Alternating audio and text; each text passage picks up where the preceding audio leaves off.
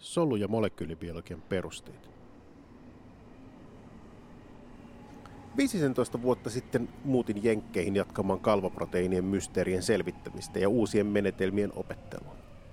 Asustelin legendaarisen Sun Studion vieressä ja käytännössä Beale Streetin alkupäässä, mutta keskityin rock- ja bluesmusiikin sijaan ainakin päivisin ionikanavaproteiinien säätelyn periaatteisiin. Muistan tuolta ajalta erityisesti erään viikonlopun. Olin kiistellyt proffan kanssa tutkimusasetelman yksityiskohdista ja päättänyt osoittaa hänelle viikonlopun aikana osaavani asiani. Tutkimme tuolloin erästä ihmisen natriumkanavan mutaatiota, joka aiheuttaa vakavia perinnöllisiä sydänoireita. Olimme jo osoittaneet, että kanavaproteiinin rakenne on mutaatiossa muuttunut niin, että kanava tarvitsee enemmän aikaa palautuakseen ionien kulkua estävän portin sulkeutumisesta. Minulla oli kuitenkin halu osoittaa tämän käytännön vaikutukset ja siksi päädyin ärsyttämään kyseisiä ionikanavia erilaisille rytmeille. Maanantai-aamuna pystyin näyttämään valmiit tulokset proffalle. Kanava menettää toimintakykyä, jolloin sydän toimii rasituksessa heikommin. Proffa innostui aiheesta ja soitti välittömästi kollegoille Kiinaan, jossa tutkimuksemme kohde, sydänviasta kärsivä suku asui. Siellä kollegat saivat suvun terveet jäsenet ajamat kuntopyörää ja osoitettua, että heillä sydämen toimintahäiriössä näkyy niin sanotun sydämen sähkökäyrässä, EKGssä, vaikka sydän vaikuttaisi muuten täysin terveeltä. Yksittäisen ionikanavan toiminta ennusti siis täydellisesti ihmisen sairastumisriskiä. Mutta miten tämä sähköinen säätely sitten toimii eri elimissä? Tästä on paras kysyä apua itseltäni kokeneemmalta. Nyttemmin emeritoitunut professori Matti Vornanen on haastateltavana. No niin, minä olen saanut tänne professori Matti Vornasen, joka on pitkän aikaa tehnyt töitä sähköfysiologian parissa selittämään tätä, tätä tota, tämän, ö, sähköistä, sähköistä säätelyä, jossa siis on avustettua diffuusiota, millä, missä kulkee ö, ioneja ja silloin siihen vaikuttaa myös se sähkövaraus ja sähkökenttä. Niin miten tämä sähköinen säätely on merkittävässä roolissa aina, jos solussa tehdään jotain nopeita vasteita, niin mihin tämä säätely, säätelyn nopeus oikein perustuu näille? No tota, nopeata säätelyä tarvitaan tietysti ennen kaikkea meidän niin kuin hermostossa ja sitten lihaksistossa, eli luurankolihaksessa, samoin sileessä lihaksessa ja sydämessä. Eli siellä, missä tarvitaan nopeita vasteita, niin siellä signaalin siirtäjänä on yleensä sähkö. Eli vaikka me usein sitä tajutakaan, niin meidän elimistön toiminnat on, perustuu hyvin paljon sähköisiin ilmiöihin, pieniin jännitemuutoksiin, jotka sillä solujen tasolla niin on joku 0,1 volttia, eli vähemmän kuin yksi kahdestuhannes osaa tuosta jännitteestä, mikä löytyy tuolta verkkovirrasta, pistokkeista. Eli kaikki aistien toiminta perustuu sähköiseen signaaliin, jos me mitä katsotaan hermoista, hermosignaalin kulkua aistista sinne aivoihin, niin se on kaikissa aistin edimissä se on sähköistä signalointia, nopeaa signalointia, pieniä jännitepulsseja. Eli aistien toiminta ei voida sillä hermossa vielä erottaa, että onko se kuulua, näköä, hajua vai makua. Vasta kun se saapuu aivoihin, siellä se tuota, syntyy se aistimus. Eli ne on vain sähkö, impulssien sarjoja. Mitä tiheämpiä ne sarjat on, sitä voimakkaampi se aistimus yleensä on.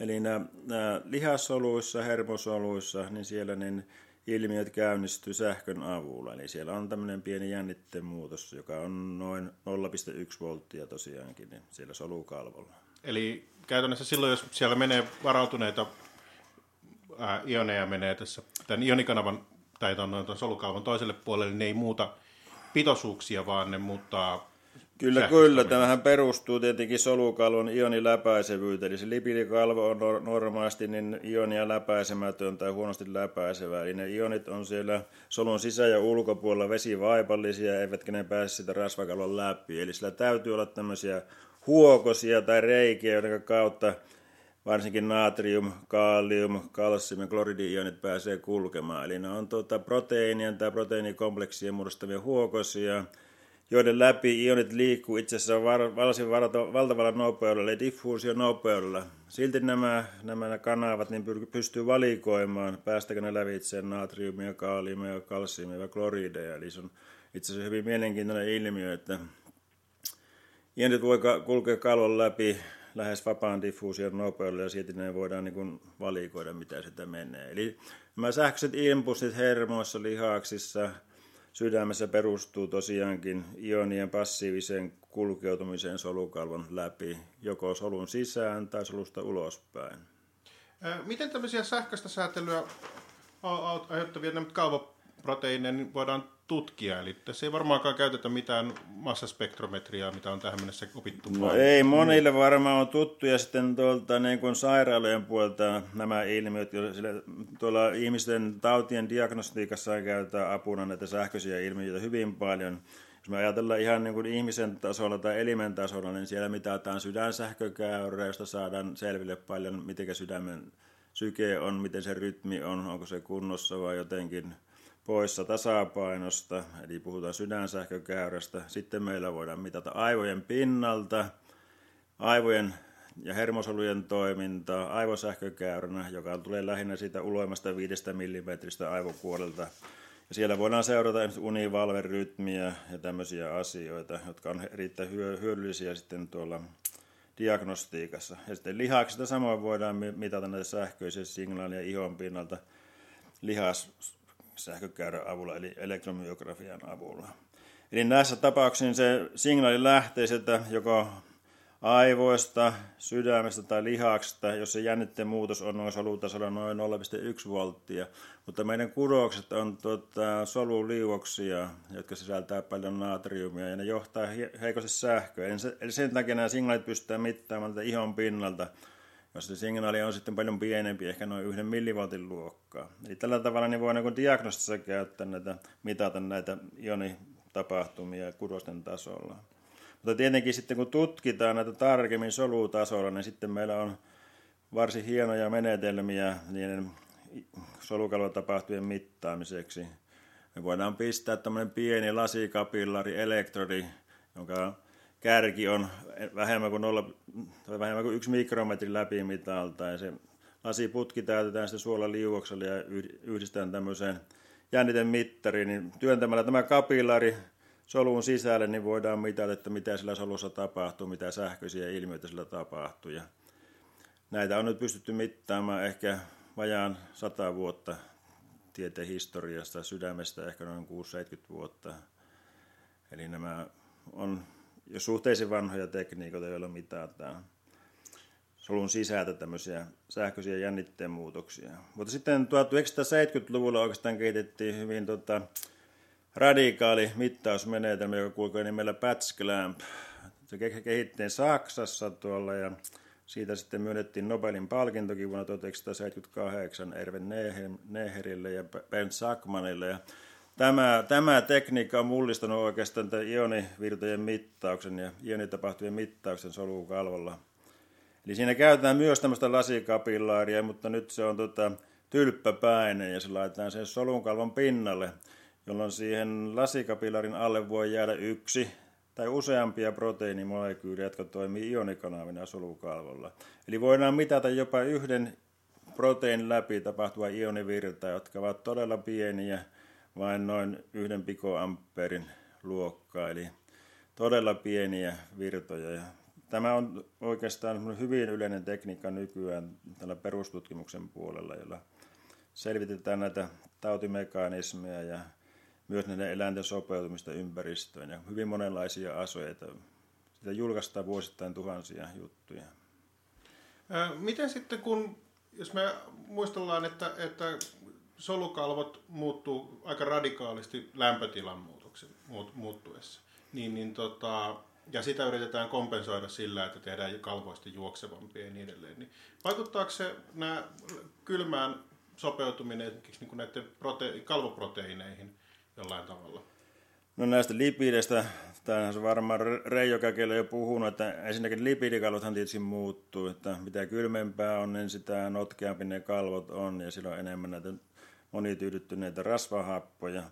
Ja nämä lipidit voi suoraan vaikuttaa myös jollakin tavalla näihin ionikanaviin. Niitä mekanismeja ei hyvin tarkkaan tunneta, mutta esimerkiksi tietyt lipidit voisivat sitoutua tuonne tiettyihin kaaliumkanaviin ja nopeuttaa sitten, esimerkiksi monityydyttämät rasvahapot nopeuttaa niiden kanavien, niissä on semmoisia luukku, jotka säätelee niiden kanavien auki ja kiinni menoa ja, ja tällä tavalla lipidit voi jopa nopeuttaa kylmässä sitten tuota näin, esimerkiksi tämän niin sanotun inaktivaatioportin sul, sulkeutumista.